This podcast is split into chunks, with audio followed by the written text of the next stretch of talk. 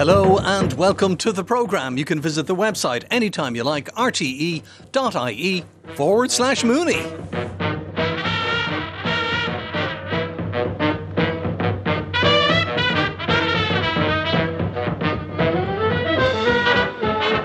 A very busy show ahead of us tonight. Is it ever not busy? In studio with me, Éanna Ní Lamhna and our researcher, Michelle Brown. Later, we'll be joined by Terry Flanagan and at his home, listening in, waiting to take part, Dr. Richard Collins. But just before we came on air, I'm very worried. Éanna was coughing. Are you okay, Éanna? Are you okay? I'll have to give up the G Woodbines. oh my God. Does anybody smoke them anymore? I'm sure they don't have seen one in years. They're the ones without the. They had it came in a green box. They had They no, had no filter, tipper yeah. up. Oh, How much you can buy them for a penny each? I remember when I was a kid, uh, my mother had friends and they smoked them, and they always had really Orange hands. yeah. orange hands, the fingers you where they held them, you know. Oh my God. Are you okay? Have you got a cold or something? I have no idea whether I have a cold or not. Can I not cough in peace without everybody having to But give just, me a yeah, of course, degree? just don't cough in this direction. Michelle Brown, our researcher. Michelle, you've been going through our communications again. We have lots of emails coming in. One from Edward about wasps. He was checking his water tank in the attic and he came across um, a nest and he's seen many but never as big as this. And Éanna, I gave you a look at that wasp nest. It was huge. It really was. It was up at the wall between one rafter and the other. He mustn't have had a single aphid or green fly or black fly or anything horrible in his garden all summer because wasps are carnivores. Mm. And in order to have a nest that size, there must have been about 40 or 50,000 wasps. But of course, they're all dead by now. That's just Amshakacha. All he's left is the wasp's nest. They all die away. The queen, old queen dies, the new queen's gone off to hibernate. And when she comes out in springtime now in the next month, she'll build a new nest. I've been in somebody's attic, which was really good prime estate. And they, they no, they wasn't stuck in like that. They were kind of hanging from the ceiling like mm. big lights. And there was five of them in a row. And was this was like five years ago, four years ago, three years ago, two years ago, and last year, and there wasn't a wasp to be seen anywhere. And I thought it looked great. So the fact that you have had a wasp's nest that size in your attic only means that your garden is absolutely great territory for them. But the wasps are not there. No, no, no, they're gone. They're gone. All the wasps die off because they only live for six weeks. The queen has died at the end of August. The last lot have died by the end of September, October, having gone round stinging everybody because they can't get the sugar at home that they all the rest of them are getting from the grubs, and they die off too. And the new queen, of course, has long since abandoned ship way back in August, mated and gone to hibernate. And she'll reappear now when we get weather, sunshine, March, and start a new one all over again. A tiny little thing like like a golf ball, little tiny white paper thing the size of a golf ball, and in that she lay eight eggs, and there'll be eight worker wasps, and they'll do all the work and take it over, and they'll build another bit, and they'll build another bit, like like somebody who has loads of money doing an extension here and an extension there. Just keeps expanding, I told yeah. somebody once Bannon. I told somebody once their house was like a wasp's nest, meaning that they had, you went along, they had another extension built on. They were underwhelmed by my remarks, so you might imagine. But anyway, this one obviously was doing well, and the nest is made of paper. The paper is chewed up timber, so there must have been a good source of timber that they could chew up and use as well. Hopefully, it's not as rafters. Richard? There could have been anything up to 40,000 wasps in that nest. I would never go near one. I'd be afraid to do so. Uh, it would be very dangerous. But people come along trying to get rid of them with a paper bag and a knife, and they slip the bag over the wasp's nest and then cut it free, and the wasps are all trapped inside. I wouldn't do that. Oh my God, can you think of it? If you cocked that up, you would be stung and probably stung to death. Anyway, wasps are wonderful, Derek. We are on the side of the wasp. Um, another email in for you, Éanna. Um, see attached. Is this a ladybird and what is protruding from her? Well, how do we know it's a girl? Just because it's a ladybird that doesn't mean it's a female. It is a harlequin ladybird, and a harlequin ladybird is like any other ladybird. The, the, these these coloured bits are the front wings, and the front wings cover the body. And when they go to fly, they open the front wings, take out the back wings, which are um, transparent, and fly with those. And sometimes they don't put them back on properly, so that's a bit of its body sticking out. The its tail end, it didn't. It's having a wardrobe malfunction. It hasn't put its wings back properly. That's all. These are invasive species. They eat aphids and things the way our ladybirds do, but they also eat the larvae of our ladybirds. Yeah, So and that's the problem, articles. isn't it? They're bad articles, and they're everywhere. They're really big. They have a groove along the bottom of their of their up of these um, coloured wings. So it, whether it has two spots or whether it has forty-two spots, that groove along the bottom of the the, the wing the cases telltale tells, sign. tell you what it is. Yeah. and there's loads of them about, and they seem to be around even in the winter time. I mean, they're supposed to be hibernating until spring, but these these ones from Japan seem to have different ideas about how to spend the winter. That's what it is. A harlequin ladybird, squish it. And one here for Richard. Yes, Michelle. Noel Ryan sent in footage of his pine marten that um, has been visiting his bin on a nightly basis. And um, he was curious to know who was opening up his bin, so he put up a webcam. But um, he's delighted to find out it was a pine marten. His dad was a ranger in the NPA WS for 30 years and he spent a lot of his youth out with them, but he's never in his 47 years encountered a pine marten. Ah, we did a long time ago, Richard. Do you remember? Yes, and it is a very difficult animal to spot, but they are quite amenable uh, to living off us if they get suitable uh, protection and so forth. So you can get pine martens to come to your bin or your bird table or whatever. Uh, it is one of the great success stories of Irish conservation, really. They have come back of their own accord. When I was a child, I longed to see a pine marten, and there was a place uh, in County Clare near Quin where they were, and my father used to take me there, and we would search for pine martens, but we were wasting our time because the pine marten is nocturnal. It was years later when I put up mist nets at the early hours of the morning and was sitting around waiting for birds to go into them, the pine martens would pop out, and that was a wonderful experience. They're gorgeous. The, the crown quit, the, the tree cat of antiquity in Ireland. A beautiful animal, and it's great that they are back. And we have a video, Michelle, and it's on the website. That's right. We'll put it up on the website. rte.ie forward slash Mooney. Michelle will pop in again a little bit later on. But Michelle, you wouldn't mind giving up that seat if you would, because I see outside Terence Flanagan. So, Terry, come on in if you would. Terry, how are you? I'm very good. I must tell this uh, story before we get into your report this week, Terry, because I met Adrian Kennedy, radio's Adrian Kennedy. You will know him from other radio stations in Ireland. I've known Adrian an awful long time. I bumped into him and the wife on Grafton Street a couple of weeks ago, and he told me the most extraordinary story of a frog which got caught in the rear tail light of his new car. And he even showed me a picture and he showed me a video. And I thought, how did it get in there? A little bit like the mystery of the ship in the bottle. And I said, come on, it must have been in there. He said, no, it wasn't. And he had taken it off to a mechanic and everything, and they couldn't figure out because the tail light is a sealed unit. How did the frog get in there? He said, I've already discussed this, but I thought, and I was going to contact you, that you might know the answer to it. I said, Well, I don't. So now, Éanna Ní Lamhna, you can help us with this. When do frogs go into hibernation? Frogs go into hibernation when it gets cold.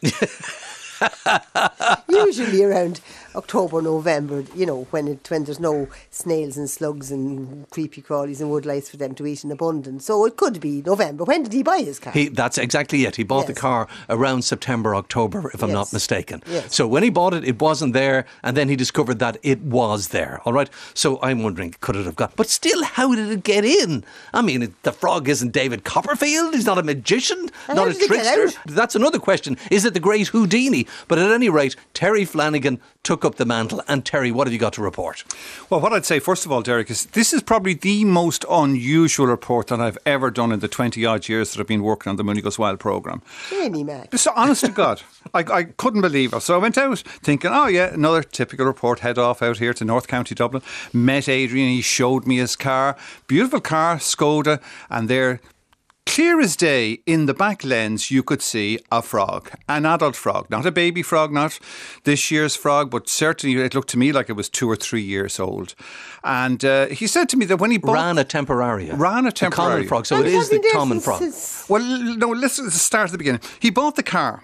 And like Derek said, he took videos and he took photographs and he showed me a photograph as well of the car when he bought it, as you do when you buy your new car. You like to have a picture of it.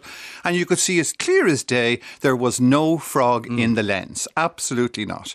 And then he told me a number of months later, it was April the following year, he was walking up to his car and he saw something glinting in the sunlight from the back lens. And when he got closer to it, he said, That looks like a frog. That can't be. So he walked up to the car. Sure as God, there's a frog in the lens of the car. So he took photographs of it. So he had the original photographs where there was no frog in the lens, and he has these photographs where there is a frog in the lens. Last April. Yeah. So the question is, how did it get in there? The first thing we can say is it wasn't there when the car was built. So it must have got in when the car, after he bought the car. But how did it get in? And is it still there? Well, let's have a little listen because I went out to, to see Adrian and to see his frog and to chat to him. Right, Terry, meet my lovely car. Why I'm introducing uh, a wildlife man to a car i- is going to be obvious now in one second. Wait till you see this. This is the most bizarre thing you will ever see. I can't So wait we're to at the back it. of my car. It's Yeah. a, nearly a year old. Uh, it's a Skoda Superb. And if you come over here, Terry, Yeah. have a look at that back lens on the car. And what Yes. do you see inside that lens? I can't believe it. It's an actual frog. It's a frog. and it's inside in the, the light, inside in the lens. Now, it's not moving. I presume it's No, dead, it's it? it hasn't moved since I discovered it. Okay, Um, tell, tell me the story of your So I, frog. bu- I bought this car new last March, so March 2023. I have a photograph of the car taken in April, and there was no frog in the lens of the of the car. Fast forward to November, I was up in County Monaghan in a hotel in County Monaghan. I walked towards my car. The sun was shining on the back of the car, and I spotted this frog in the lens of uh, the car. Now, How is- he got there, You don't- this is the problem. Nobody knows. It's an adult frog. I can, I can certainly see that. Wow, you've, you've got plenty of airplanes too overhead. we do. But it's an adult frog, and when you saw it first, was it an adult frog? yes, yeah. That's ex- what you see now in the in the lens. There is exactly what I discovered in November. Okay. Has it shriveled up or? A little bit, yeah. It has shriveled a little bit, but not too much. Not Yeah. too much. It, it it isn't decomposing as quickly as I might have expected it to. Yeah. But no, he hasn't moved from that spot. So we were baffled by this. Um, I brought the car back to the dealership where we bought it. They took it apart. They took the lens off the back of the car, and it's a sealed unit. And they are baffled. They have no idea how he got in there. To the point that the only way I can actually get rid of the frog is to put a new lens on, buy a new lens essentially. Okay, so it wasn't there in April, but it was there in November. November. Yep. Now, if it's totally sealed, like you've said, and I've seen the video, we'll put the video up on the website as well. There's no way an adult frog could get in there. No. No. This is the most bizarre. It's the most bizarre thing ever. Um, the I'm thinking, how could something get in there? Frog spawn is much smaller, so would there be a possibility that frogs laid frog spawn there? But it was after April, which seems it's the wrong time of the year, so I can't really see it as being frog spawn either. no, it, it, it's just it's it's bizarre. But even frog spawn. I mean, it's a sealed unit. So how the frog spawn even got in there is a is a mystery. Yeah, And I wonder how long was he alive for? I know, but I never saw him alive. Yeah. Um, he's he's been in that position literally since then. He, he- and in fact, even when the guy took the lens off, he was moving it around. He never moved, so he's obviously wedged in there. And it, it certainly looks like a real frog. We can't touch it. We don't know whether it's a, a plastic frog or anything. It looks like a real frog. The only way you could tell is by breaking that sealed unit. Yeah, and that's ultimately what we might uh, end up doing. No, it's it's not doing any damage to the car. The car is still working. The, the lights are still working. It's a bit of a novelty to It's, have, a, it's a novelty. Come out and see my frog. Yeah, it's the it's the strangest thing. So I'd love an answer as to how it was even possible for a frog to get in there. Well, I don't know It's the simple answer, but I, I'll, I'll go and I'll make inquiries and we'll see if we can find out. Brilliant. Thanks, Terry. Very good. So, Terry, what happened next? Well, before we go on to what happened next, Dana, I have the photographs here. I have a pho- nice photograph here. Uh, and you can clearly see the frog in the back lens of the car. Have a look at that. Well, I'm looking at a red lens, yes, and I can see a frog. How do I know it's not a piece cut out of the paper and stuck onto the glass? After all, it's not moving. I mean, that only looks two dimensional to me in the picture. Well- somebody painted on with a black magic marker or something. Well, the photographs are in 2D, but the frog is in 3D because I, I could look into the lens and I could see it, and quite clearly it is a frog. Now, I did have It's a an. very peculiar looking frog. It It's very stretched. skinny looking legs. Uh, yeah, I think that I might be because it's hungry. It's starving. It's Is it starved to alive or death.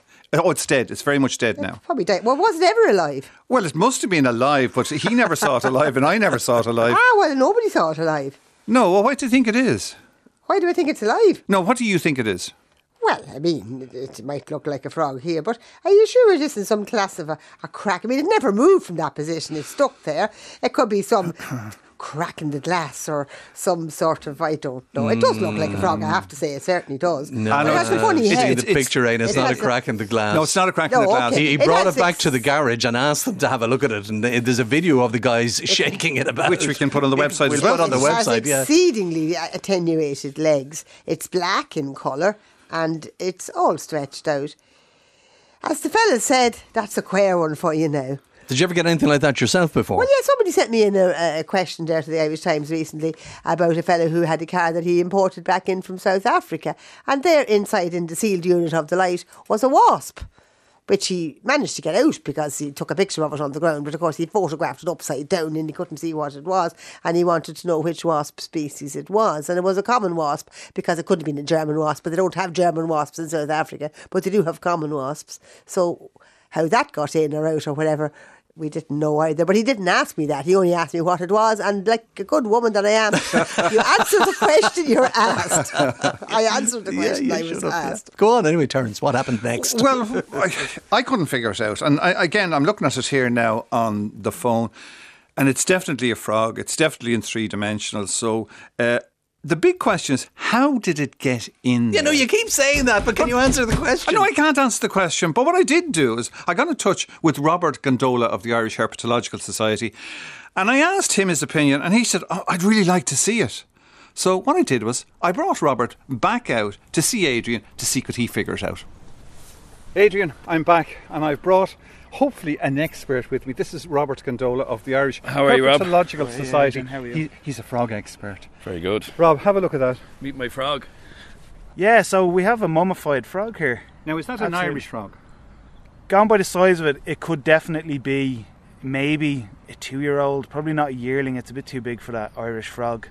The toes look right. If it was a tree frog or it was another one of these, some of these um, tree frogs that you'd get in continental Europe, they'd have still have like little discs on their fingers, or you'd see indications that there'd been little um, broad discs on their fingers, and that um, helps them stick to leaves and when they're climbing.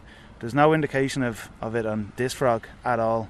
Now, Whatsoever. loo- looking at him there, he seems to be well wedged in there in the bottom part of that lens. Oh yeah, he's, he's completely jammed in, and obviously there's there's no air circulation, or there's very little air circulation, and, and there's no way for degraders or anything to get in there. Like he's, it's completely mummified, like it's desiccated. You can see like the the muscles kind of shrunk around. You can see the spine now coming Yeah. up through the back. You can still see all the digits, and he looks like he's been wedged in place here, and, and just even the shape of the light unit here, it's kind of broad at the top where the head is, and then it narrows as you come down to the body of the car. So. Well, the Yeah. sixty-four thousand dollar question: How do you think it got in there? Well, common sense would say it's obviously just there's been a hole, but in order for that to happen, it means that he's either got injured in manufacturing. But he wasn't there last April. Yeah, for sure. So that means then he could have been in the body of the car, so under the padding and, and in where all your electrical wiring goes. But that still requires a hole for him to be able to get in. Let, let's Adrian open up there the boot, and we'll have a look in, just to see. So- is there any possibility it could have gotten in there? Unless he's somewhere? got very big fingers and he can actually open this unit at the side. This is a, kind of a little press at the side. And in here, up the top here, there's kind of holes, but that's all sealed. Uh, it's just. The, the strangest part of this whole thing is the photograph that I have from last April where he's not there, and then the photograph from November where he is there. And not only is he there, so since last November, he hasn't moved an inch since then. He's literally, and that's after the light unit having been taken off by a Skoda engineer and shaken around, and he still hasn't moved. So he's completely wedged there. Yeah, absolutely. So, so this is the thing. Like, uh, if you go and you, you have a look online, because it's a great place to look for similar occurrences. Nearly all the other frogs are in the clear part, where the So clear there have been is. other occasions where Yeah, frogs have been caught. but they're nearly lenses. all associated with where the bulb openings are. This frog is in a part of the light unit that's completely separate to the clear part where the bulbs are. Right. So If we look at the lens, there's actually two parts to the lens. That's what you're saying. There's the Yeah. the red part, and then there's the white part. Yeah. And the two of them clip together. that's it. And the frog is in the red part of the lens. Yeah, where the LED lights would sit in up the very top, so Now, the brake there's lights. no. and all that. Have a look in there. But I don't. I looked at it before. I can't see any opening whatsoever that you think. There's a couple of air openings, right, that potentially a frog could climb up. Like they are good climbers, even even our own um, frogs can climb. But then it'd have to climb up again and then get down the back onto like the actual housing of the light box itself, the light unit. But how would it actually get into it? Because it's a totally sealed unit. I know, and I've just actually had a look in the wheel arch, so there's no way you could have just climbed in up under the mud flap or anything Yeah. and, and then tried to find, like, again, looking for another small hole to get up into the actual in, internal frame of the car. And Adrian, you brought it to the Skoda dealer, and he took out. He took out, he took that whole unit out, shook it around, looked at it. Yeah. Could We see no, video Yeah, could see no way of the frog getting in. To the point that he said, "This one has me beaten. This one has me beaten." He does not know. The only way I can get rid of that frog is to get a new lens, a new light for the back of the car. You won't be doing that. No, it's a couple of hundred quid, so it's working perfectly. But it, it, the car's only a year old. It has been serviced, but it's had no bulbs replaced or has had no need to because it's a new car. So it's just a mystery. Rob, if you were a betting man, how would you say that got in there? I was going to say that somebody may have broken the original light and had it replaced, and this frog came from the factory because they're all made in Czech Republic. Right. And they're sealed units. So you, you can't just buy the bits that you don't want. You have to buy a whole new unit. Right. And that it's been swapped out and replaced at some stage. But Adrian said Adrian- not Adrian? Not, not to my knowledge. Not to the best of my knowledge. No, I mean it's been it's been in for a service. I doubt it happened there. And my wife drives the car every now and again. I doubt she smashed the light, went off, got a new one, and put it back on again without, Without telling me. So no. Yeah, it's kind So of it's- something that would be uh, a bit obvious, wouldn't it? Somebody be acting sheepish or a bit funny. So it's a mystery. It absolutely is. Like, for all intents and purposes, when I first saw this, my brain instantly said that has to be a different unit. Has to be a completely different light unit to what's going in the car based on how they make new light units now because the LEDs are always separate from the bulbs and all that um, sort of carry on. So I don't know. And now we're looking at these kind of situations, you know, where you're like, oh, Wizard did it. Because, like, for the frog, it would have had to get, fair enough, frogs find a way into to tight spaces and, and unusual spaces fairly regularly. That's grand. But then it would have had to have had some sort of opening to let it in behind this red plastic into the light unit itself. And then that would have had to, like, click together to seal said hole for it to actually not be able to get out. And now it's wedged in place and completely mummified.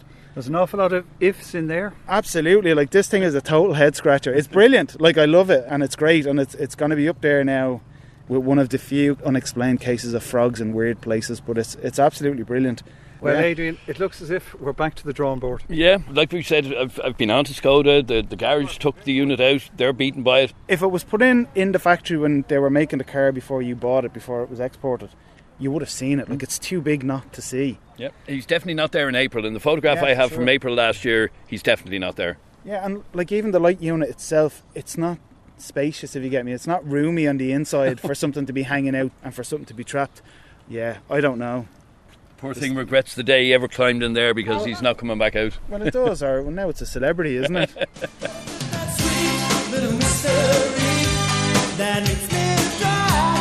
Try, try, try. Oh, I can't sing, but what of it? It's still a mystery and a good mystery. As I said earlier, like how did the ship get into the bottle? Anyway, Richard Collins, you don't believe a word of this. You're very sceptical. Yes, uh, it's wise to be skeptical. I have found throughout my life that most of the things I believed have turned out to be false. And no doubt the things I believe now will turn out to be false in a few years. Now, mysteries like this exist, and it reminds me of another famous case. Ernest Hemingway, The Snows of Kilimanjaro, a most beautiful story, a wonderful story, beautifully written. And at the preface of that, there's a little vignette, and it says that close to the summit of Kilimanjaro lies the frozen carcass of a leopard. And then he says, Nobody can explain what a leopard was doing at that altitude. Now, that is a great mystery. Nobody's going to drag the carcass of a leopard up 19,000 feet. Well, how did it get there? How did it get there? Well, it's like the frog in the car unit. You know, it's a very similar thing. There are these kind of mysteries everywhere, and the mysteries make life interesting, don't they? They are the exception to our great theories. Absolutely. Well, if you can shed any light on this, you can email mooney at rte.ie. Now, Richard, you're a big fan of Brent Geese. Devoted to them, yes, absolutely devoted to them. Now, people who are not living along the coast may not be familiar with this bird because it's a coastal bird. Now, it's a very good goose to look at because it's very tame. Uh, most geese will disappear the moment you show up on the horizon. The grey legs, the white fronts, the pink feet, they are nervous and they go. But the Brent sticks around. He allows you to come in, say, Dublin or in the estuaries around in the east coast. You can get down to about 10 metres from them and they don't take much notice of you. That's because where they breed, there are no people. It's on the, deserted islands of the Canadian Arctic. 6,000 kilometres away. They're not molested or hunted up there. So when they come here, they have learned to trust us. They're not suspicious of us. Remember, the word Brent is actually derived from brunnen or burned, an old Proto Germanic word meaning burned. And indeed, they look like a log, a charred log that's been in a fire all night. Grey, white and black. Hmm. That they have that kind of appearance. Now the interesting they form flocks, and in those flocks. They are not alone. The birds are not alone. They are in little family groups. In family, they're birds that value education. When they leave the Canadian Arctic, they take their babies with them. They form into flocks, but they bring them with them all the way, fly down through Canada, cross over to Greenland, fly on to Iceland, from Iceland onto Strangford Lough. It is a huge journey, and they teach the youngsters that, and the youngsters stay with them through the winter and go back with them for a revision, a revision course, and that's very important. Education is power, and they give their youngsters that education of where to go in autumn and how to get back in the spring. Anyway, they stay late because they've got to go so far, but they in March now they will be fattened up, and some of them will go in March, and the rest of them will go in April. Now, there's one thought about this. When I started, when I came to Dublin first, 50 odd years ago to Malahide, uh, Brent geese were, uh, were, people were worried about the Brent geese. There's about 6,000, if I recollect, around the Irish coast. And uh, they were thought to be uh, declining, they were vulnerable. And uh, in Malahide, we had a couple of hundred at times. Major Ruttledge, the famous ornithologist, was studying them, and I used to help him going around reading collars and their neck collars to know who was where. But now there are, I believe, something like 30,000 here. So, although lots of other birds which were considered safe have declined enormously, and you hardly ever see them now, the Brent, oddly enough, have thrived, and it's great to see it. It is. It seems to be doing very well indeed, this bird. And we know these numbers thanks to people like Eric Dempsey, our man who counts birds. In fact, I caught up with him at Irishtown Stadium during the week when he was doing just that, counting the Brent geese before they leave on their long migration northwards. So this is one of the locations that I come to on a regular basis. Irishtown Stadium uh, in Ringsend. It's a beautiful facility for the local people to have this right on their doorstep. But of course, I'm not here to run around the track and lose a bit of weight, although I could do it doing that. um, I'm of course looking at the Brent geese, and uh, this is one of the, the favourite areas in um, you know this part of Dublin where the Brent geese are feeding here and Sean Moore Park, which is just across the road. The GAA pitches here, and at this time of the year, the, the geese are busy feeding. You know they've they've spent the winter. Uh, the Brent geese have spent the winter in and around all the different areas around Dublin. But they're very actively feeding now because March is the time when they really do need to put on weight. And these birds need to feed up to put on weight for their Atlantic crossing back to the breeding grounds. And they will be leaving Ireland probably towards the end of March, beginning of April, depending, of course, on the, uh, the weather. And so the birds are very actively feeding at the moment. And when the Brent geese arrived, and we've talked about this before, Derek, when the Brent geese arrive, uh, they, they eat the eelgrass along the coast and they will start moving onto the football pitches. So it's like fast food for them. Um, they, they, if they arrive, and it's very interesting this year because you can tell young birds, young birds have like pale coverts, like pale bars on their back. And this winter, the birds have brought back big numbers of young birds. every pair of adults seem to have two or three, sometimes even four young tagging on. So what the geese are doing is they're bringing the young birds around to all the best pitches, and the young birds are learning where to go. You think they'd keep it for themselves? Well, they're, they they are really looking after their young. They're instructing their young. And This it is- is their young. It is their young So you're talking about families A flying family- those flocks. Yes, within because you'll see they have they stick together. The young birds stay with the adult right through the whole winter, and they're learning the ropes. Now, last winter there was hardly any young birds, and it meant that there was enough food for the adults to stay on the coast into January. So the big numbers didn't start moving onto the football pitches until you know January, late January, mid January. Whereas this year, from November onwards, the birds were moving onto the pitches. So all of these flocks arrived.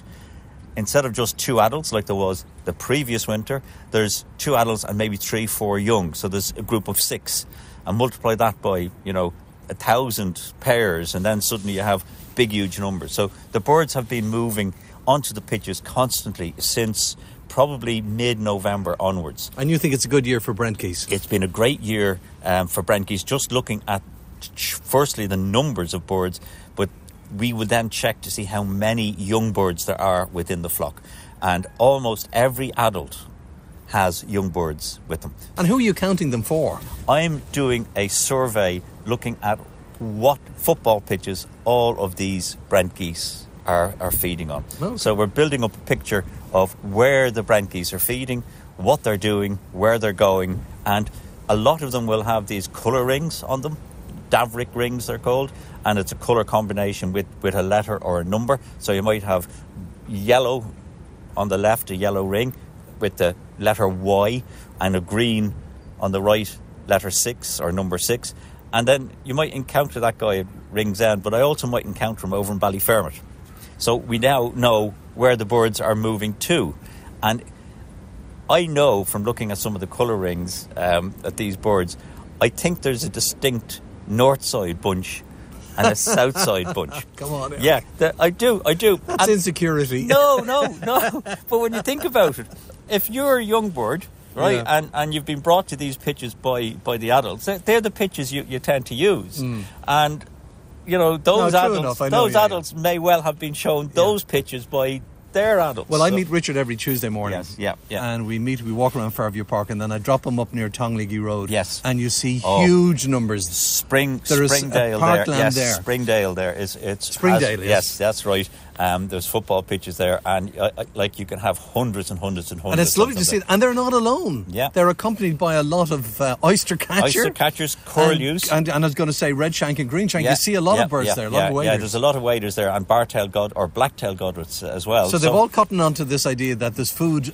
inland. Yeah, well, if you can imagine that, like if, if you're an oyster catcher or a curlew or a black-tailed godwit, you're probing. You must be probing in, in, in soft grass, Yeah. muddy grass, and catching earthworms. Never have to get your feet wet. You don't have to get your feet wet, yeah. And um, you know, it's it's it's an interesting thing that you can get big numbers of, uh, particularly during stormy weather on the coast. You get big numbers of waders moving onto the football pitches. Mm. So there's this fascinating, you know. Dependency on football pitches uh, around. Aren't we around- lucky to have them? Isn't it brilliant? And you know, you go to a little green in the middle of the housing estate, and there's 400 geese there, and like, you know, people just don't bat an eyelid now. I mean, we're the only capital city in Europe that has truly wild flying geese. You can go to London and there's Canada geese, and there's, but they're they're all feral. You know, we have birds that breed up in northern Canada, fly across the Atlantic. And they're walking around football pitches and, and little greens in the middle And of the Sandy housing Mount estate. and Ballymun. va- and absolutely, and it's it's And Coolock. It's something I love it. I love it. I love seeing them, I have to Yeah. say. Now, what strikes me about where we are now, so we're outside Irishtown Stadium. Yes. And once you go through and onto the stadium, you've got the running track. Yes. And then you've got the green in the middle. Yes, right. So are they feeding on They're the feeding green? on the green, yeah. Okay, so we can imagine what a running track looks Yeah. like, ladies and gentlemen. Yes, the green yes. bit is where the geese are feeding. And then outside the perimeter of the running track, you've got Ringsend Park. Yes. Which is a fantastic facility for everybody in the area. Now, there is green grass, you've got Gaelic pitches, you've got football pitches, you've got a playground, you've got seated areas where people can just sit and relax. But you've also got AstroTurf. Yes. Now, it's a different kind of green. We know it's an artificial playing field. Do they ever make the mistake on going to the AstroTurf, is what I'm wondering? Because there's more and more of it in Dublin now. It is, and it's it's possibly a problem in some areas. But you know, they're- I always say, look, birds aren't thick. Okay, sorry, you know, they're, they're going to land there, and they'll realise very quickly that this isn't this isn't you know grass. They're not going to start eating plastic. You know, they're they're you know, give them credit. I always say, but when you have like a whole load of astroturf going in, it's a sort of one site that's lost to them. Right. So I would always encourage those, say, you know, football pitches that are thinking of astroturf, not to, to completely lay astroturf. Leave sections that are grass for, for your football pitch, and if you are putting in astroturf, that's fine. Put in a small section, but maybe check to see if you can, or if you're inclined to check to see which which section of the football pitches are the favoured areas for the the geese because they do have favoured areas. Look a bit odd if only Yeah, one yeah. third of the pitch was Yeah. AstroTurf Well, and the rest was Yeah, grass. but Eric. like have one pitch that's astroturf and leave Oh, another I pitch that's grass Okay, yeah. because But that is the case here in Ringsend. It's yeah. not all AstroTurf. No, that's the point, and they'll feed on the grass. They're not not stupid.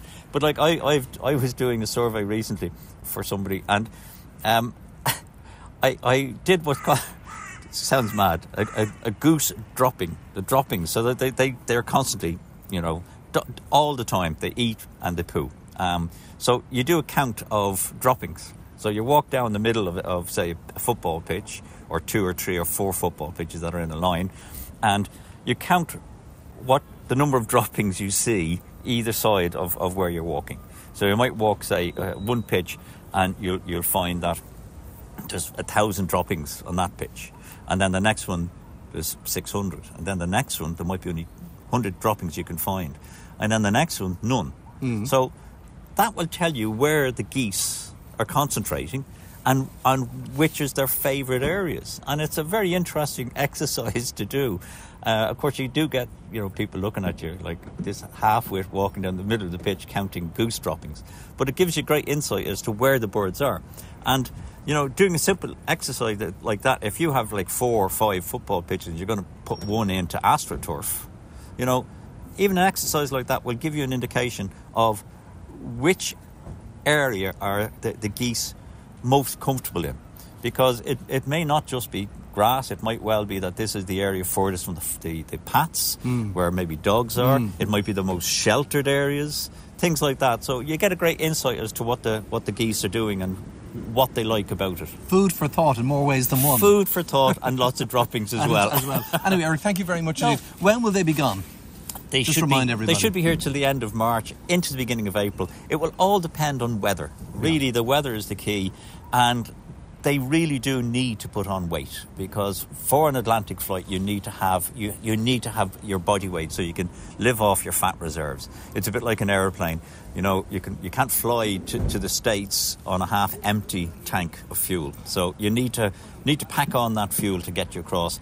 The other interesting thing is that the quality of the food on, on football pitches is not as good as the natural eel grass that they have. So they tend to need to stay a little longer than previously because the diet isn't as good. It's a bit like uh, a bit like eating McDonald's constantly uh, rather than eating a, a proper balanced diet. So they need to actually stay a little bit longer uh, to, to put on the body weight each each spring. Other fast food outlets are available. Other fast food. All right, Eric, thank you very much indeed. My pleasure. Great guy is Eric, I have to say. Now, more details, as always, on our website, rte.ie forward slash Mooney. And do, if you live along the East Coast, particularly get a chance to see those Brent geese before they head off. Now, as we are out and about around the country every week, we never cease to be amazed by the, let's say, the imagination and innovation of schools as they strive to bring nature back into the lives of children. Parents are playing a key role in this. As Michelle Brown found out recently when she visited Gaelscoil na Fuinseoige in Churchtown in Dublin. Faulty Road, Michelle. My name is Ashling. I'm the principal here in Gaelscoil na Fuinseoige in Churchtown in South County Dublin. And you're here at our school garden. Where does the school get its name? The school was founded eight years ago, and myself and a group of parents came together, and we had a few suggestions, different suggestions for names. And the one that was chosen was Gaelscoil na Fuinseoige. Fuinseog is the Irish for the ash tree, which is a native tree of ours, from which we get our hurls. And hurling is a huge sport and a huge part of our culture in our school here. So that was the name that was chosen, and we have planted Fuinseoige here on, in the garden. Are there many native Irish trees? Yeah, I think we have a sample of most. We have birch, oak, elder. Actually, we have an awful lot of uh, native Irish trees here. You see the wall behind us is a sample of a lot of the native trees. Emmett Ryan and Shaw is Tishmahor Scolle, Tá Trish on Chunskin of Shaw Arachdal. He has looked after the whole project from the garden from day one, Emmett, so he would know a little bit more about the native trees that we have here.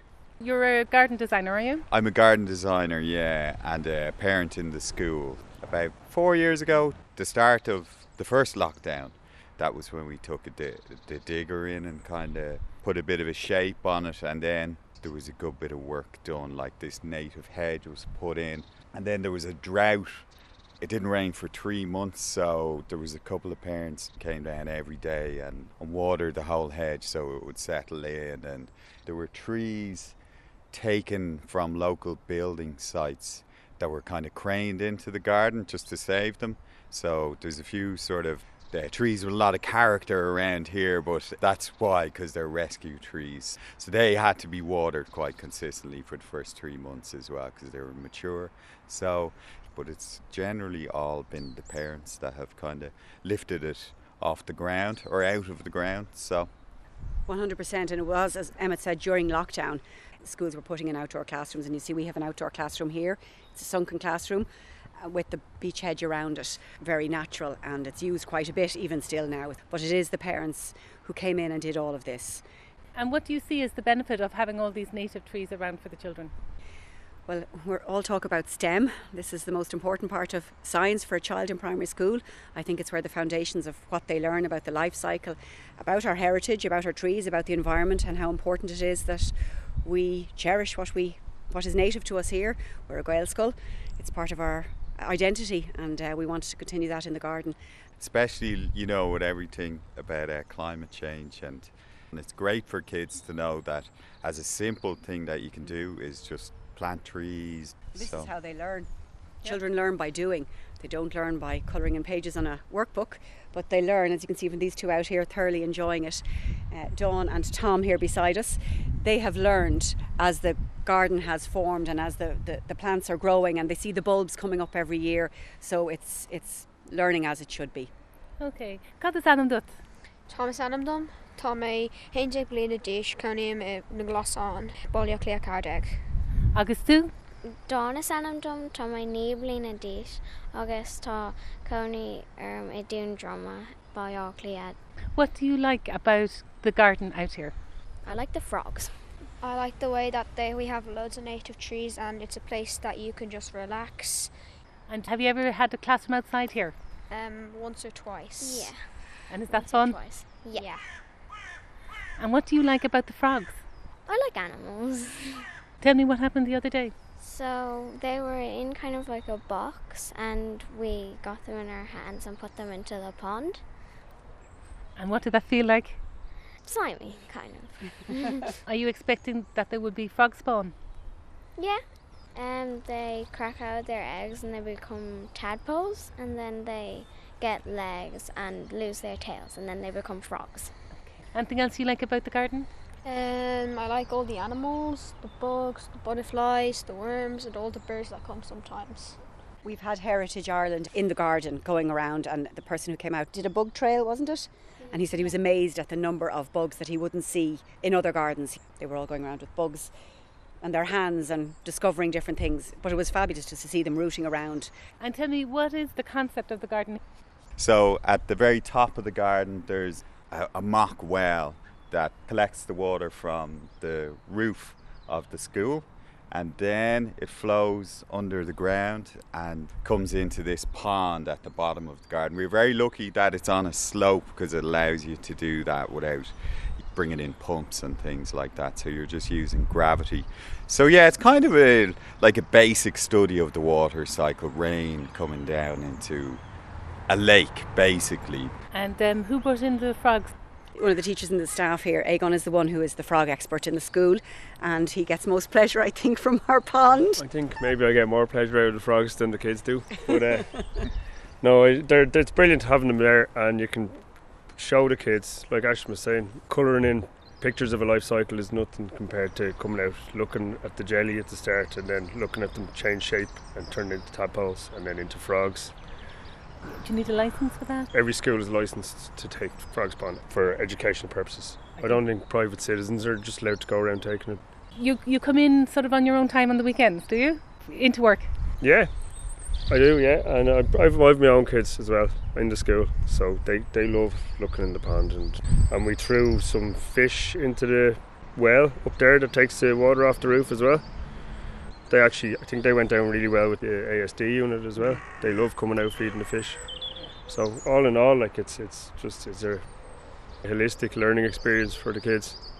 It's a resource that I think it's immeasurable the amount that the children gain from it. People talk about back in the day when we were out on farms and running around the place and living a, a freer life, but now we hope that in the school we can give that to the children, that they can have that discovery here. So even in an urban setup, children can have this joy of nature. Absolutely. I mean, everything is here for them. They don't have to be on a farm. They are here. They can see the pond. They can see the frogs, the fish. They see the seasons happening in front of their eyes. So, as Aegon said, it's all very fine having a picture in the classroom, but when you can actually come out at each season and say, oh, we see the buds, they're alive here, they're here, we see the leaves falling from the trees. Even Emmett was saying there about the water cycle and the gravity that we don't need the pump. That learning will stay with them forever because they've seen it. They've seen gravity in action. They know that the water is coming from the roof of the school to feed the well to feed the pond we've a swamp area as well you can't see it now but there's an awful lot going on in the garden that's natural and uh, representative of, of the environment for the children We'll be reinstating the bog garden where we had like flag irises and marsh marigolds and uh, meadow sweet and stuff like load of native bog plants. So that had to be dug out, but we saved all the plants and we'll be putting them back in to the bog garden now. So So uh, would you ask your teacher to bring you out a little bit more? Yes, I would actually. Me too. Thank you very much indeed, Michelle. And do please get in touch and let us know what you are doing in your school with the children for nature. And who knows, we might visit you soon. Okay, Éanna, just before we wrap up, you want to tell us all about National Tree Week, which kicks off next Sunday, the 3rd of March. I do indeed, Derek. National Tree Week, as you know, always happens in March, and this year it's starting next Sunday, the 3rd of March. Mhm. And we're launching it below in Abbeyleix in County Laois. They were the winner of the Tidy Towns last year, so they're all set to receive this auspicious occasion and they're going to be planting a ceremonial tree and have all sorts of you know, visits to forests. Leaks is a great town and they've done a lot of stuff there for nature and wildlife. So they're being bestowed with the honour of having their National Tree Day launch there at Happistu on Sunday. And, And will you be there yourself? I will, of course. Well, How would it happen without my being Yeah, so where exactly is it going to take place in Abbeyleix? Oh, in the Heritage Centre there. They have a lovely Heritage Centre there. Where So next Sunday, the Sunday coming, the 3rd of March. 3rd of March, Yeah, yeah, at- at, at half two. have to, and anybody can go along. Anyone can go along. It'll be crowded now that you've mentioned it. But isn't that great? We want people to go out and enjoy trees. This is what National Tree Week is all about. We've had it going in the Tree Council of Ireland for the last, oh, for the last 32 years. Coillte are our sponsor this year, and there are events all around the country where people are planting up to 15,000 trees that have been given to us by Coillte being distributed by the local authorities and there are people have, having local events in their areas planting the trees because everybody realises the importance of trees. I mean the theme this year is planting trees for a greener future and I mean it's the only way we'll get our carbon dioxide out of the atmosphere. Their tre- biodiversity begins with trees. Walking around among trees gives people a lift to their mental health. What's not to like about them? And it's just the end of the planting season. It's still cold enough you can plant bare rooted trees.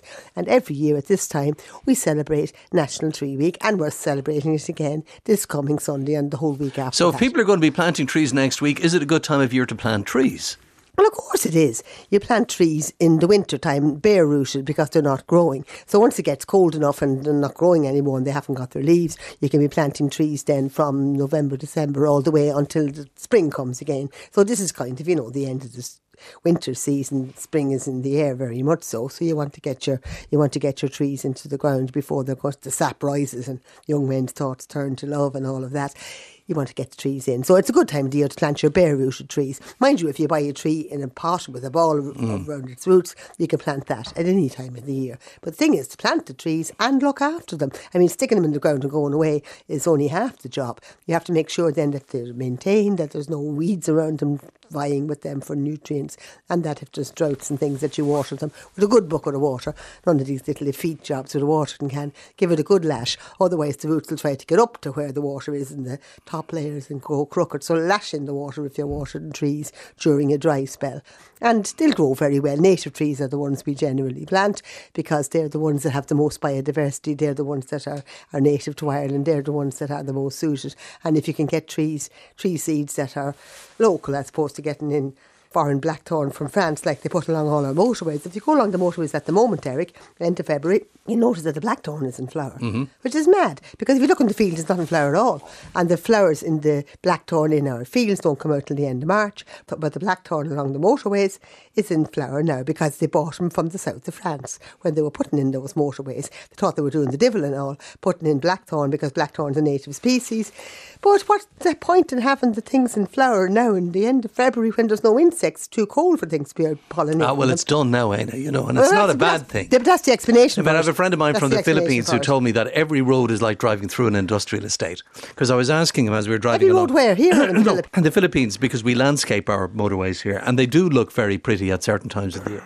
We do landscape them because that's part of the deal to have the sides of the motorway as Yeah. a habitat, and they're really good for small little creatures like, And it's a great like idea, mice and yeah. things like that. And then you get all your kestrels hovering Yeah, on, on and the I see sides them. of them. Yeah, so Not as many as I used to on the way to Cork, I have to admit. Well, nonetheless, though, it is a habitat that we have actively encouraged by planting trees and by planting native trees, essentially, and it works. It does work. Anyway, National Tree Week kicks off next Sunday, the 3rd of March. More details on our website, rte.ie forward slash Mooney. That's where you go for a rundown of everything that appears in the programme and a very extensive archive too. So, rte.ie forward slash Mooney. That's all we have time for tonight. My thanks to Éanna Ní Lamhna, Richard Collins, and Terry Flanagan. Our broadcast coordinator is Daniel Keating, and our researcher is Michelle Brown. Visit the website anytime you like, rte.ie forward slash Mooney. I said it again. Until next week, goodbye, goodbye, goodbye.